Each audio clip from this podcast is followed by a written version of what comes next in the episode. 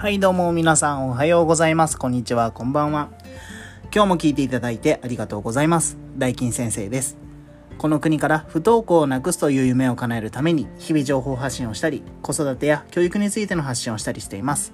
また、みんなで作る新たな学びのコンテンツをコンセプトにオープンチャット運営もしております。概要欄に URL 掲載しておりますのでよろしければご参加ください。今日も大金先生のお悩み相談室始めていきたいと思います。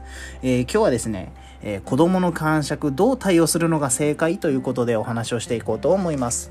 えっ、と、大体2歳から4歳頃からね、あの自己欲求が出始める時期で、あの、ここで大体感触であるとかイヤイヤ期というのが始まりますね。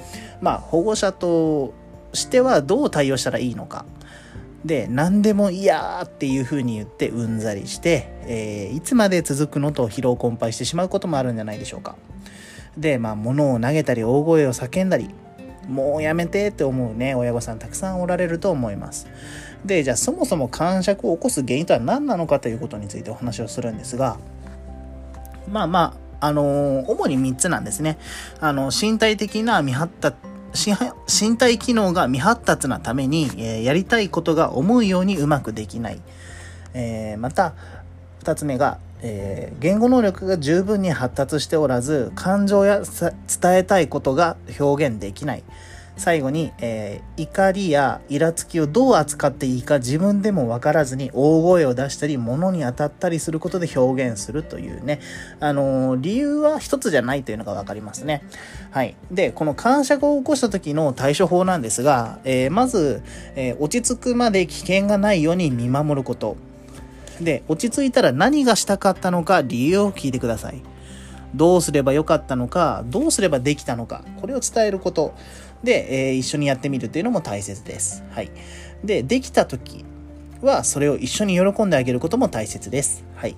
で、この感触の対応の時のポイントなんですが、無視はしないことですね。落ち着くまで見守ってあげて、えっと、話をすることですね。で、どうしても落ち着かない時は抱きしめてあげてください。で、えーその時には気持ちを代弁してあげたりとか、そういうのも大切ですね。で、一緒になってイライラしすぎないことも大切です。まあ、あの、子供がイライラしてる時に大人の方も一緒になってイライライライラしちゃうとね、元も子もないんでね、そういった部分も大切だなと思います。そして、あまりにひどい場合には専門機関に相談することも、えー一つの手かなというふうに思います。で、ここで皆さんに知っておいてほしいのは、感触は大事な成長過程の一つだということです。ただわがままを言ってるわけじゃなくて、あのーそこをよく知っておいてあげてください。確かに面倒なことはあるんですが、大事な成長過程の一つなんですね。あの、対応を工夫しながら見守ってあげること、上手に距離を保って見守ってあげることが大切です。こういった部分を、えー、としっかりと見てあげることで子供もも安心して、えー、と日常を過ごすことができると思います。えーこういった部分をね、気をつけて、えー過ごせていけたらいいなと思います。はい。今日はこの辺りで終わりたいと思います。それではまた次回の配信でお会いしましょう。ありがとうございました。じゃあまたね